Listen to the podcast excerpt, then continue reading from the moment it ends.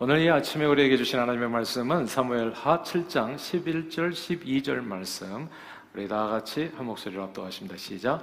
전에 내가 사사에게 명령하여 내 백성 이스라엘을 다스리던 때와 같이 아니하게 하고 너를 모든 원수에게서 벗어나 편히 쉬게 하리라 여호와가 또 내게 이르노니 여호와가 너를 위하여 집을 짓고 내 소환이 차서 내 조상들과 함께 누울 때 내가 내 몸에서 날 내 씨를 내 뒤에 세워 그의 나라를 경고하게 하리라. 아멘. 하나님 아버지 오늘은 하나님의 얼굴이라는 제목으로 말씀을 나눕니다. 성령 하나님 말씀을 통해서 우리 심령의 주의 음성 들려주시고 은혜 내려주셔서 무소부재 언제 어디나 계시는 하나님을 위해 성전 건축을 생각했던 다윗의 마음을 받아 축복해 주신 그 하나님의 말씀들을 기억하며 우리도 주님을 사랑하는 마음으로 성전 건축에 합력하여 복된 삶을 누리며 하나님의 얼굴 영광을 온 세상에 선포하는데 존귀하게 쓰임 받는 저희 모두가 되도록 축복해 주옵소서. 예수 그리스도 이름으로 기도합니다. 아멘. 사람의 얼굴이라고 하는 한글은 영혼을 뜻하는 얼과 통로라고 하는 의미를 가진 구리의 합성어라고 합니다. 간단히 사람의 영혼을 이렇게 밖으로 보여주는 통로 혹은 사람의 영혼을 담는 그릇이 얼굴이라고 이해할 수 있습니다. 보이지 않는 사람의 영혼이 보이는 이 얼굴을 통해서 세상에 나타나는 겁니다. 얼과 굴은 서로 다른 개체이지만 동전의 양면과 같이 서로 하나 되어서 이 세상에 존재합니다. 얼 없는 굴은 우리가 보통 얼이 빠진 사람 뭐 이렇게 표현도 하잖아요. 아, 그렇게 얼이 없다면 그거는 그냥 마네킹이겠죠. 이렇게 그 모양만 있는 마네킹. 그리고 굴 없는 얼은 유령입니다. 그러니까 이, 이 꼴이 없는 영혼만 있다면 이것은 유령이겠지요. 살아있는 인간은 그래서 누구나 얼을 담은 그릇, 얼굴을 가지고 있습니다. 서로 간의 만남으로 이루어지는 인생사에서 사람이 얼굴은 엄청 중요합니다. 첫인상은 쉽게 변하지 않는다고 하잖아요. 좋은 인상을 상대방에게 끼칠 수 있어야 만남이 수월해지고 그리고 만남을 통해서 서로 간에 좋은 관계를 통해서 얻어지는 것도 많을 수 있습니다. 사람들은 그래서 다른 사람들에게 좋은 인상을 주기 위해서 성형을 하면서까지도 얼굴을 아름답게 만들어 보이려 애를 씁니다. 그러나 선하고 아름다운 인상, 인상을 가진 얼굴을 만들려면 사실 성형으로만은 부족하지요. 무엇보다도 이 굴 안에 담겨 있는 얼, 사람의 영혼이 중요합니다. 그 사람의 영혼이 선하고 정직하고 아름다워야 그 영혼을 담는 굴도 아름답게 보이게 됩니다. 내용과 그릇인 얼과 굴은 얼굴로 하나입니다. 이제 얼과 굴 어느 한쪽이 중요하다고 말할 수 없이 둘 다 다 굉장히 소중하지요. 예수님이 성전 성결 사건을 행하셨습니다. 근데 예수님이 성전 성결 사건은 마테마가 누가 요한복음 사복음서에 다 실려 있어요. 그만큼 이제 중요한 사건이었다는 거죠. 이 성전 청결 사건에 보면 예수님이 성전 눈에 보이는 그 건물을 하나님이 임재하신다 생각되어지는 건물을 어떻게 생각했는지를 이 성전 사건을 통해서 우리는 알게 됩니다.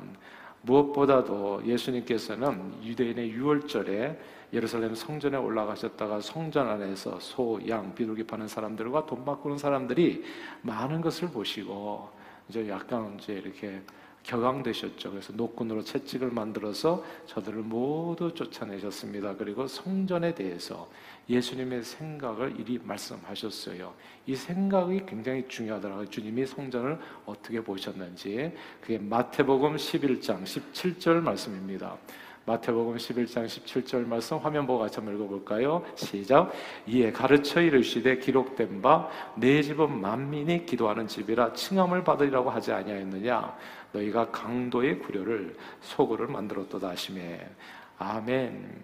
여기서 예수님은 성전을 내 집, 하나님의 집이며 만민의 기도하는 집이라고 말씀하셨습니다. 또한 예수님께서는 성전을 이렇게도 표현하셨어요. 다 함께 누가복음 2장 49절, 2장 49절도 같이 화면 보고 읽어볼까요? 시작. 예수께서 이르시되 어찌하여 나를 찾으셨나이까? 내가 내 아버지 집에 있어야 될 줄을 알지 못하셨나이까? 하시니 아멘. 여기서 내 아버지 집이라고 하는 이 단어를 주목해야 됩니다. 예수님께서는 성전을 단순히 어떤 건물로 생각지 아니하시고 내 하나님 아버지의 집이요 만민의 기도하는 집이라고 말씀하셨습니다. 그런데 사실 이 예수님 시대의 성전은요 사실 건물에 가까웠어요.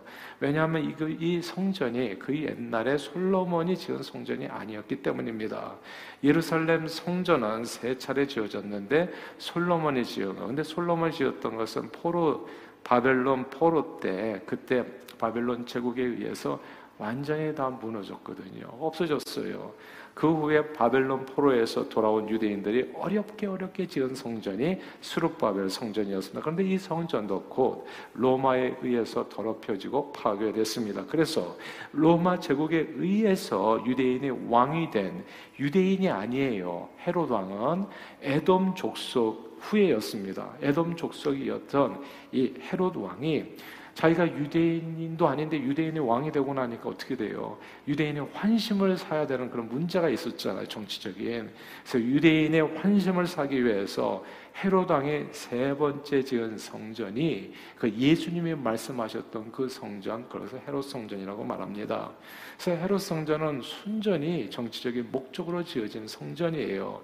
어찌 보면 유대인이 지은 것도 아니요 순수한 목적으로 지어진 건물도 아니었기 때문에 완전 가짜 성전이라고 볼 수 있는 이 건축물을 향해서 예수님께서 이건 내 아버지의 집이요 만민의 기도하는 집이라 칭하였다는 것이 우리를 좀 놀라게 하는 겁니다. 이 가짜 성전 건물을 향해서 열심히 특심하셨다는 점 이게 뭐지? 이렇게 질문하게 하는 부분이 있는 거예요. 예수님께서는 예배하는 건물을 하나님의 백성들이 예배하는 건물을 귀하게 생각하셨어요. 이게 중요하니까 다시 반복할게요.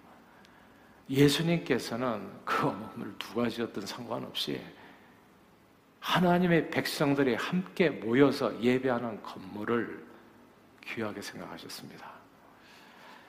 사실 하나님은 어디나 계시고 어디서나 우리 예배를 받으세요.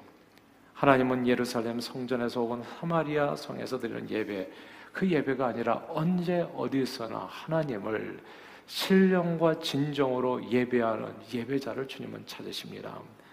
늘 중요한 것은 얼이죠. 얼. 사람의 영혼입니다. 율법의 중앙반은 껍데기가 아니라 늘 그 가운데 있는 율법 정신이죠. 의와 인과 신. 그러나 얼이 세상 사람들에게 제대로 드러나 영향을 미치기 위해서는 그 얼을 담는 그릇도 소중한 겁니다. 굴. 이 그릇이 필요하다는 것을 우리는 절대 잊어서는 안 되지요. 맛있는 음식을 만들어서 그 음식물 내용도 중요하지만 그 그릇, 음식을 담는 그릇도 역시 중요합니다. 내용만 중요하다고 귀하고 맛있는 음식을 아무렇게나 쓰레기통에다 담는 사람은 이 세상에 아무도 없을 거예요. 얼 내용이 중요하지만 그 내용물을 싸는 그릇, 용기, 포장도 역시 중요합니다. 깨끗하고 귀하고 좋은 물건일수록 깨끗하고 귀하고 좋은 용기에 담지요. 얼은 형편없는데 그냥 포장만 이쁜 걸 뭐라고 그래요? 이게 이제 잘못된 거예요. 이게 되게 우스운 거죠. 근데 얼은 또 위대한데 반대로 굴이 형편없는 포장이 형편없는 것도 대단히 모양 빠지는 일이 됩니다. 얼 없는 굴은 얼, 얼이 빠져버린 마네킹이요. 굴 없는 얼은 유령이 되어버립니다. 얼과 굴은 서로가 두 개가 완전히 다른 개체이지만 둘이 하나 되어서 세상에 그 사람의 존재를 얼굴로 드러냅니다. 이 두 가지가 다 소중하다는 것. 예수님께서는 헤롯 성전을 허시고 사흘 만에 내가 내 몸으로 새로운 성전을 세우리라 말씀하셨습니다.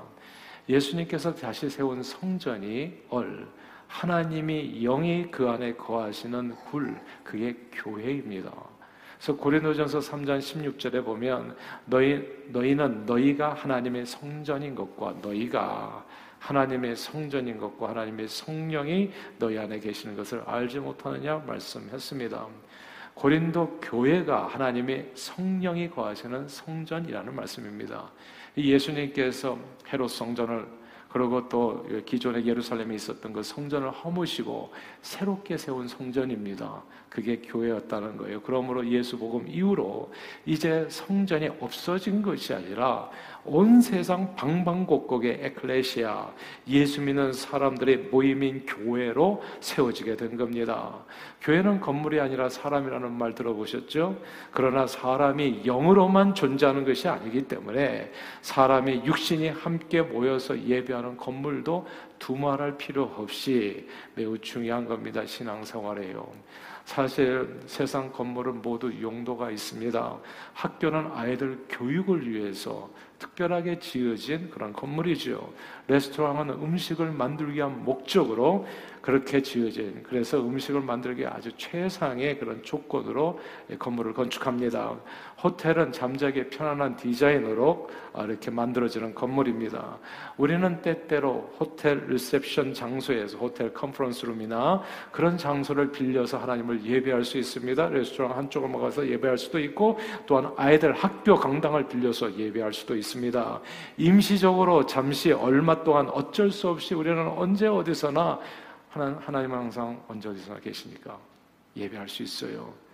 그런데요, 어쩔 수 없는 상황이 아니고 얼마든지 예배당을 지을 수 있는데도 불구하고 일부러 호텔에서 레스토랑에서 학교 강당을 빌려서 예배 드린다면 그건 세상 사람들에게 인기를 얻고 이쁨 받을 수 있는 행동인지는 모르지만 하나님 앞에서는 매우 송구스러운 행동이 아닐까 생각해 봐요. 오늘 본문이에요, 그 얘기가. 원래 무소부지하신 하나님께서는 언제 어디서나 계셔서 사람들이 언제 어디서나 드리는 예배를 기뻐 받으세요. 하나님께서는 한 번도 나를 위해서 성전을 지어라 강요한 적 없고 어떤 사람에게도 요청하신 적 없어요.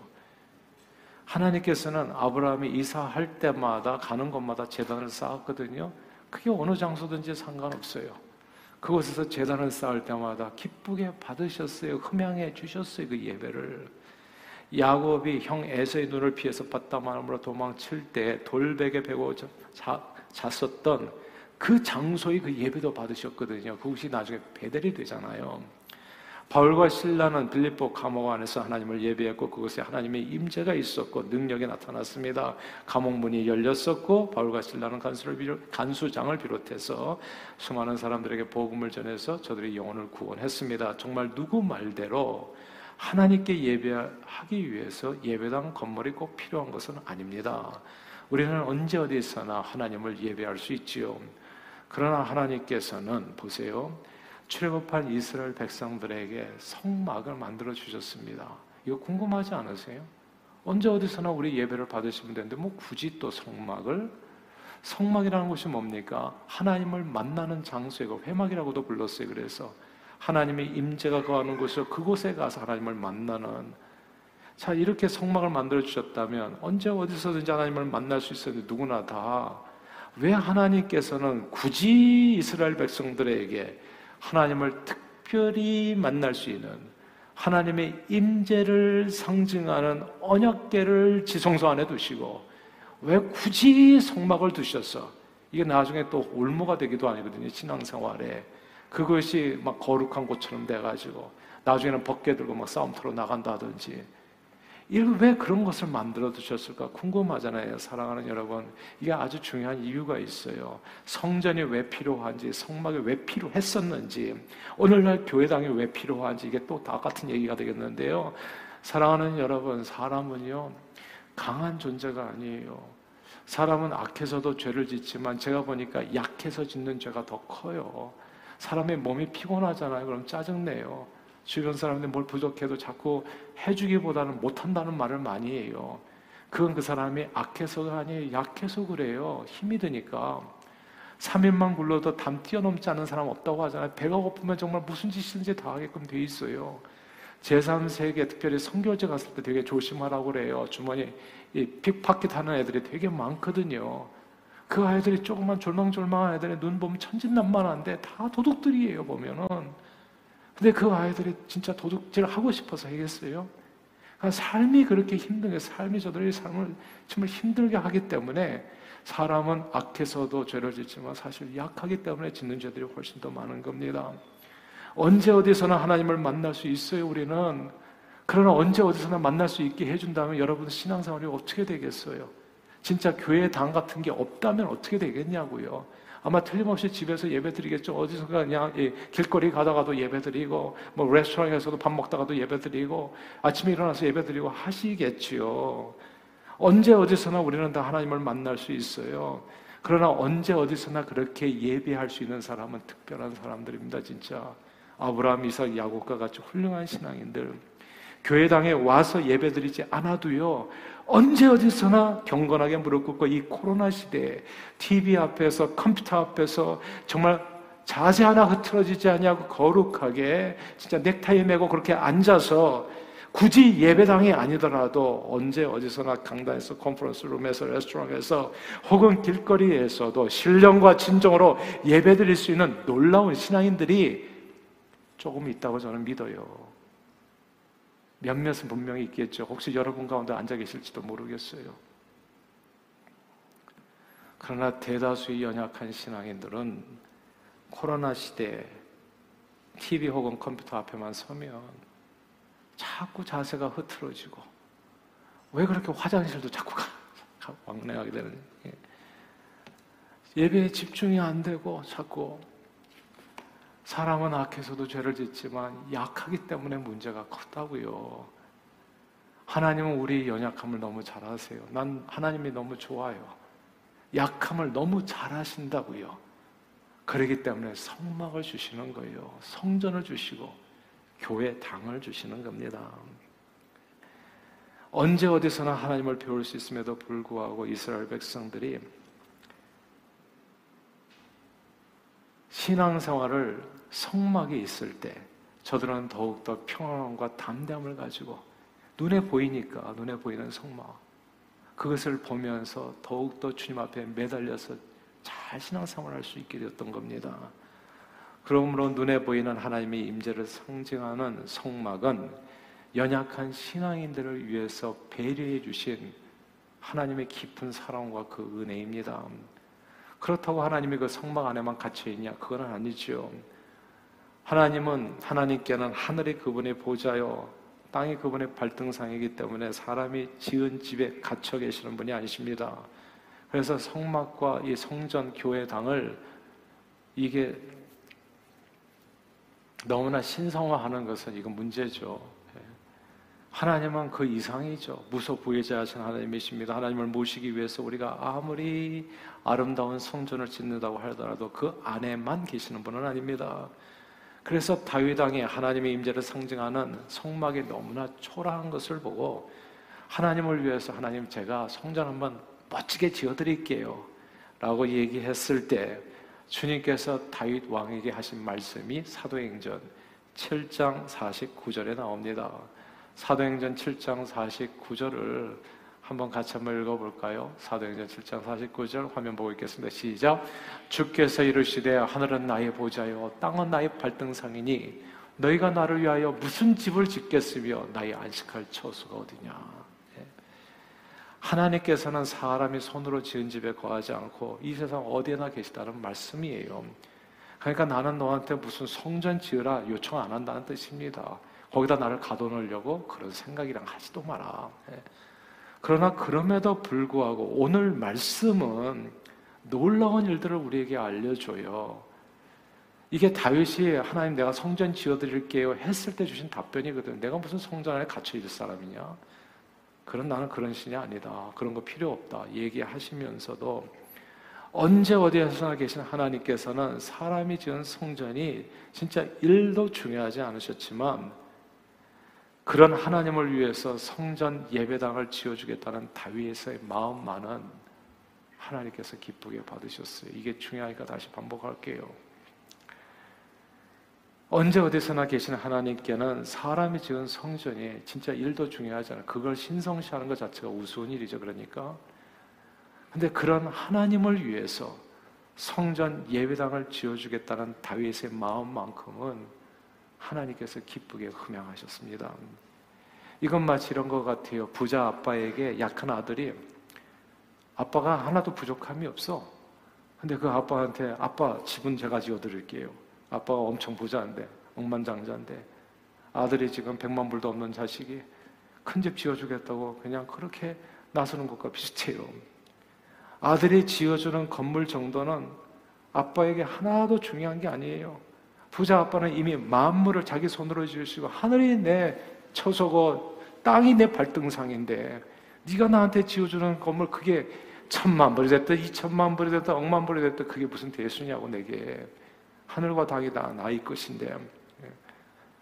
그런데 부자 아빠는 아비를 생각하는 아들의 선한 마음 그 마음을 기쁘게 받으셨어요.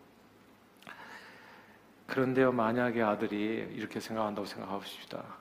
아들이 우리 아빠는 여러분 다 알잖아요. 엄청 부자예요. 이런 거 필요 없어요. 건물 같은 거 하나도 필요 없어요. 성전은 이제 예수님의 몸이고 하나님은 어디다 계시기 때문에 아무 데서나 예배 드려도 좋고 우리 주님은 다 그래도 다 받아주세요. 라고 말하면서 레스토랑, 호텔, 학교 강단에서 그냥 원하는 대로 그냥 예배 드린다면 어떻게 되겠습니까? 교회가 교회당 짓는 데 쓰는 돈을 학교 강당 지어주고 강당에서 예배 드리고 레스토랑, 호텔에서 예배 드리면 세상 사람들에게 좋은 평가 받을 수 있을지 모릅니다. 하나님도 별로 그다지 서운해하지는 않으실 거예요. 그게 무슨 대수겠어요. 정말로 주님께는 예배하는 자의 마음, 태도가 중요한 거죠. 얼이 중요하잖아요. 얼이 마음이 정신이 어떤 마음으로 어떤 태도로 주님 앞에 예배 드리는가? 장소가 뭐가 중요하겠냐고요, 하나님께. 그런데 성경 시대에도 다 그렇게 생각했어요. 하나님 앞에 무슨 장소가 중요하냐? 근데 이 다윗이라는 사람이 이상한 사람이에요. 다 그렇게 생각할 때 다윗은 지금까지 내 삶에 주어진 하나님의 은혜와 축복 생각하니까 너무 감사해. 그 축복으로 내가 왕이 될 사람이 아닌데 내가 오늘 이 자리까지 있게 되었구나 라고 생각하니까 너무 고마워서 자기는 궁에서 평안히 사는데 아니 하나님의 성전에 와서 보니까 이 화장실이 우리 집 화장실보다도 못한 거야. 그러니까 이 마음이 참 이렇게 마음이 불편해진 거예요. 아무도 부담 갖는 사람이 없어요. 성전이 어떻게 생겼든지 간에. 예. 근데 다윗은 희한하게 그걸 부담을 가졌다고요. 무소부지하신 하나님께 필요 없는 눈에 보이는 성전이었지만 하나님께서는 그런 성전을 하나님을 위해 지어주겠다는 눈에 보이지 않는 다윗의 마음, 그 마음을 기뻐하셨어요. 얼 없는 굴은 얼이 빠진 마네킹이겠죠. 굴 없는 얼은 유령이지요. 그릇이 없으면 영혼은 그냥 유령인 겁니다. 근데 다윗은 성전을 지어 하나님의 얼 굴을 보기 원했고 하나님 얼 굴의 영광을 온 세상에 나타내 선포하기를 원했습니다. 다윗은 자기는 멋진 궁에 거하는데 하나님의 임재를 상징하는 성막은 천막으로 허접한 모습으로 있는 것이 마음에 걸렸어요. 얼을 담는 그릇이 굴인데 그 굴도 중요한데 위대하신 하나님의 영을 담는 그릇인 성전을 잘 짓고자 하는 마음이 다윗에게 있었습니다. 하나님께서 받으신 것은 성전이 아닙니다. 하나님께서 받으신 것은 백만 불짜리, 천만 불짜리, 억만 불짜리 성전이 아니라고요. 하나님께서 받으신 것은 성전이 아닙니다. 내가 언제 성전을 원했나? 하나님께서 받으신 건 그 마음을 받으셨어요. 그리고 나단 선지자를 통해서 하신 말씀이 오늘 본문이에요. 근데 오늘 본문에 보면 오케이 네가 성전 짓는다고 그럼 성전을 이렇게 이렇게 지어줬으면 좋겠어. 예. 경비를 이렇게 들여가지고 이런 모양으로 좀 지어주면 내 마음에 흡족하겠어. 이런 내용이 아닙니다. 성전 지어주겠다라고 하는 다윗의 말을 듣자마자 하나님께서 나단 선지자에서 주신 답변은 진짜 놀라워요. 네가 내 성전을 짓는 게 아니라 내가 너를 위해서 집을 지어주겠다. 오늘 말씀이에요. 다 함께 읽어볼까요? 11절 말씀입니다. 11절 읽겠습니다. 시작. 전에 내가 사사에게 명령하여 내 백성 이스라엘을 다스리던 때와 같이 아니하게 하고 너를 모든 원수에게서 벗어나 편히 쉬게 하리라 여호와가 또 내게 이르노니 여호와가 너를 위하여 집을 짓고 아멘. 여기서 여호와가 너를 위하여 집을 짓겠다. 이 구절을 주목해야 됩니다. 다윗은 그냥 하나님 집 한번 지어드리고 싶어요. 이렇게 고백한 것 뿐인데 하나님께서는 네가 하는 게 아니라 오히려 내가 네 집 지어줄게. 두꺼봐 두꺼봐 한집 줘. 새 집 달라고 얘기했는데 하나님은 두꺼비도 아닌데 그냥 새 집 주겠다고 얘기하는 거예요. 내가 네 집을 지어줄게. 평안히 걸 안식처를 내가 죽을 때까지 너에게 허락해 주마. 하나님께서 주신 축복이에요. 이 말씀을 한번 깊이 잘 새겨 들어보세요. 항상 마음이 중요해요. 하나님 앞에는. 제가 보니까 부모 효도도 마찬가지더라고요. 돈 100불 주는 것보다 그 100불을 주는 자세가 중요하더라고 마음에. 저는 부모가 되고 나니까 자식들에게 진짜 1불도 받고 싶지 않아요. 마음에 없는 선물은 말입니다. 근데 마음에 있는 선물은 진짜 1불도 감사해요. 하나님 앞에 대한 우리 태도가 저는 그리하여야 된다 생각해요. 마음이 아름답잖아요. 두 번째, 하나님께서 주신 말씀이 12절입니다. 12절 읽어볼까요? 시작. 내 수완이 차서 내 조상들과 함께 누울 때 내가 내 몸에서 날 내 씨를 내 뒤에 세워 그 나라를 경고하게 하리라. 아멘. 네가 수완이 차서 강건하게 살다가 죽을 거다라고 하는 약속이죠. 그리고 네 자식 내가 책임져 줄게. 제가 이렇게 나이가 들어가면서 보니까 이 20대 강구하는 기도와 30대 강구하는 기도, 40대, 50대 이게 기도가 다 달라져요. 근데 이제 나중에 되면 기도가 한 두 가지 정도로 정리가 되는데 건강하게 살다가 주님 앞에 가게 해주세요. 이 기도가 있고 두 번째는 우리 자식들이 잘 되게 해주세요. 그 기도 남거든요. 딱 그 기도 내용이에요. 이게 네 수완이 건강하게 살다가 네 열주 함께 너 잠을 자게 될 것이다. 예. 그리고 두 번째는 네 자식은 네 아들은 내가 책임져 줄게. 그 말씀이에요. 이거는 다윗이 구한 것도 아닙니다. 그냥 다윗이 했던 거는 그냥 제가 하나님 성전 보니까 성막이 너무 천막이고 허접해서 제가 좀 해드리면 안 될까요? 근데 거기에 주신 하나님의 답들이에요. 신약 시대와 마찬가지로 구약 시대에도 하나님은 성전에만 계셨던 것이 아닙니다. 예나 지금이나 우리는 언제 어디서나 하나님을 예배할 수 있어요. 그러나 하나님께서는 성전을 만민이 기도하는 우리 하늘 아버지 집으로 귀하게 여기는 신앙인들을 축복해 주셨습니다. 성경에 예수님께서 성전 청결 사건을 할 때 기록이 그렇게 되어 있어요. 하나님이 전을 향한 열심히 저를 삼켰다는 얘기가 나오는데 하나님이 전을 향한 열심히 삼켰다. 이게 누구 얘기냐 하면 이게 다윗 얘기입니다. 그러니까 신구약 성경을 보면 다윗과 예수님이 성전에 대한 열심이 많았어요. 근데 그 성전이 재밌잖아요. 다윗은 성전을 짓기도 전에 어, 그 열심을 가졌던 사람이고 예수님은 헤롯 성전 건물이 중요해요 생각보다.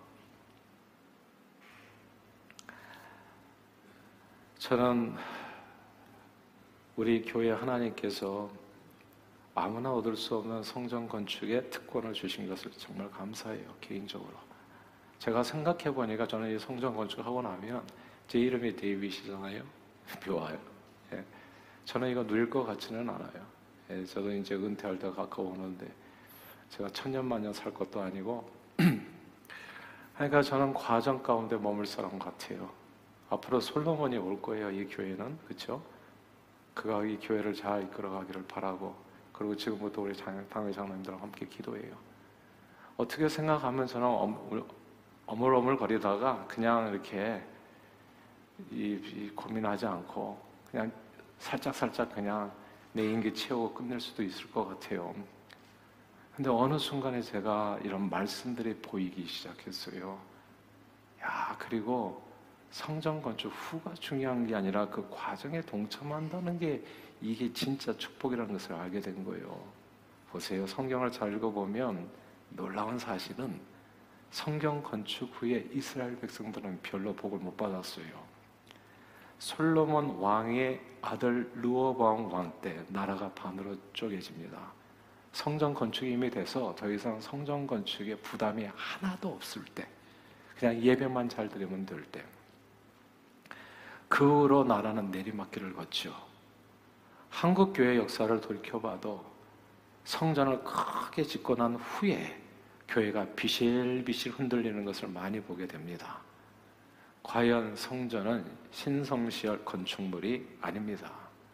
그래서 성전 건축이 의미 없다고 이야기하시는 분들이 많지만 중요한 사실은 성전 건축 후에 오는 사람들이 아니라 성전 건축하는 과정에 참여한 사람들이 모두 다 복을 받는다는 점입니다. 성전 건축하려는 마음이 중요하다는 거. 어떤 마음으로 이 일에 동참하는가. 하나님은 우리 마음을 아시잖아요. 과정이 결과가 중요하지 않더라고요. 과정이 중요해요. 사실 다윗은 성전 건축을 못했어요. 과정에 참여했을 뿐입니다. 그리고 다윗이 성전 건축을 위해서 드리는 헌금은 모두 하나님께서 역대상 29장에 보면 우리가 무슨 드릴 힘이 있었겠습니까? 그래서 성경을 통해서 제가 그 즐거이 드리는 헌금 믿음으로 드리는 건 그렇게 적은 거예요. 억지로 하지 마시고 무리해서 하지 마세요. 주님께서 주신 걸 하는 거지. 주님께서 기쁜 마음으로 즐거운 마음으로 나도 우리 아빠 정말 멋있게 이렇게 집 한번 지어 드릴게요. 이거 진짜 기가 막힌 얘기예요. 이 발상 자체가 예. 우리 누구한테 누가 집을 지어 주냐고요. 부자 하나님 앞에 단지 과정에 참여했을 뿐인데 또 하나님께서 주신 것을 드렸을 뿐인데 하나님께서는 다윗에게 엄청난 축복을 부어 주셨습니다. 그의 아들 솔로몬을 축복해 주셨고 그의 후손으로 아브라함과 다윗 자손 예수 그리스도를 이 땅에 보내 주셨고 그의 삶 자체는 수완이 차서 열조들과 함께 평안하게 눈을 감게 해 주셨고 그리고 원수들의 목전에서 그에게 상을 베풀어서 이후로도 어려움을 많이 겪었지만 다 구원해 주셨어요. 사랑하는 여러분, 이번 9월 한 달간 우리는 성전 건축을 위한 약정 헌금을 드립니다. 성경대로 하면 돼요. 즐거이 드리는 헌금 그리고 주님께 받은 것만을 드리는 예물로 주님께 영광 돌리는 성전 봉헌이 이루어지기를 바랍니다. 오늘날 세상 풍조가 어떻든 하나님께 우리 마음을 드리는 하나님 기뻐 받으시는 주님께 영광이 되는 성전 건축이 되기를 소원합니다. 어리 없는 굴은 어리 빠진 마네킹이죠. 하나님 임재와 능력이 없는 성전 건축은 아무 생명 없는 마네킹 건물 건축이 됩니다. 그런 일은 진짜 해서는 안 되죠. 건물을 위해서 건물을 짓는 거. 그리고 굴이 없는 어른, 유령입니다. 유령 같은 신앙인들이 많아요. 돌아다니는. 예. 성전 없는 신앙생활은 유령 같은 신앙생활을 하게 됩니다. 그러나 얼과 굴은 하나로 세상에 보여주는 얼굴입니다. 하나님의 임재와 능력이 함께하는 주님의 몸된 교회는 예배당 건물을 통해서 이 어두운 세상을 환히 비추는 하나님의 얼굴이 됩니다. 그러므로 영광스러운 하나님의 얼굴을 온 세상에 밝게 비추는 이 아름답고 복된 역사에 함께 할 수 있는 기회를 주신 하나님 앞에 저는 진짜 감사해요. 아, 제 평생에 이런 기회가 올 줄은 몰랐는데 정말 왔어요. 너무 감사하고 이번 성장 건축 과정에 기쁨으로 함께 하셔서 오늘 본문의 다윗에게 주어진 복된 약속을 풍성히 여러분들의 삶에 다 이루시기를 주님 이름으로 축원합니다. 기도하겠습니다. 하나님 아버지 얼없는 굴은 마네킹이요 굴 없는 얼은 유령인데 교회당 건물이 하나님의 얼굴 하나님의 임재와 능력을 담는 그릇이 될 수도 있음을 깨닫게 해주신 감사합니다.